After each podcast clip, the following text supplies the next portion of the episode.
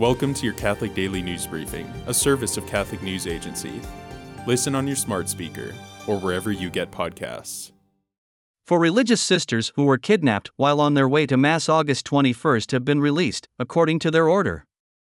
Sisters Johannes Nwodo, Christabel Ezemezu, Liberata Mbamalu, and Benita Agu were kidnapped August 21st in Nigeria's Imo state, located in the south of the country.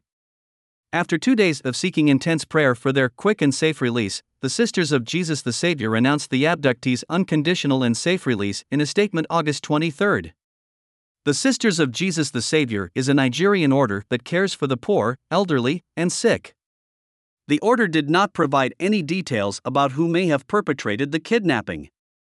Kidnappings of Christians in Nigeria have multiplied in recent years, a situation that has prompted church leaders to express serious concern about the security of their members and to call on the government to prioritize the security of its citizens. Father Stuart Long, the late Catholic priest recently featured in a film starring actor Mark Wahlberg, is one of seven finalists for a prestigious Catholic award called the Lumen Christi Award. The Montana boxer turned priest known for his dramatic conversion is the only finalist not alive today. Father Stu was diagnosed with a debilitating terminal illness around the time of his ordination in 2007, but it never deterred him from his ministry as a priest even while in a wheelchair. The Lumen Christi Award, presented by the Papal Society Catholic Extension, honors people who radiate and reveal the light of Christ present in the communities they serve. Founded in 1905, the Chicago based nonprofit says that it works in solidarity with people in America's poorest regions to build up vibrant and transformative Catholic faith communities. Trigger laws banning most abortions with limited exceptions are set to take effect in three states Texas, Idaho, and Tennessee on Thursday, August 25. When these laws go into effect, a dozen states in total will have banned abortion, most through trigger laws passed before the overturning of Roe v. Wade on June 24. According to SBA Pro Life America, the laws going into effect could prevent as many as 69,000 abortions each year across the three states. Katie Glenn, SPAPLA's state policy director, told CNA that the pro life organization is really excited that states can finally enact policies that reflect the values of their people.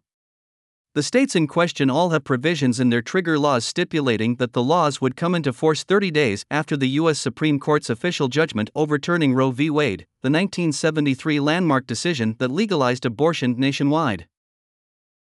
Today, the Church celebrates St. Bartholomew. Besides being listed as an apostle, he is not otherwise mentioned in the New Testament, at least not under the name Bartholomew. Many ancient writers and Catholic tradition have identified Bartholomew as Nathanael in the Gospel of John. He presented as honest and innocent, a just man, who devotes much time to quiet reflection and prayer under the fig tree and has been awaiting the Messiah, the Holy One of God. Nothing is known for sure about the life of Bartholomew after the ascension of Jesus, but tradition holds that he preached in the East and died a martyr's death in Armenia, being flayed alive for having won converts to the Lord Jesus.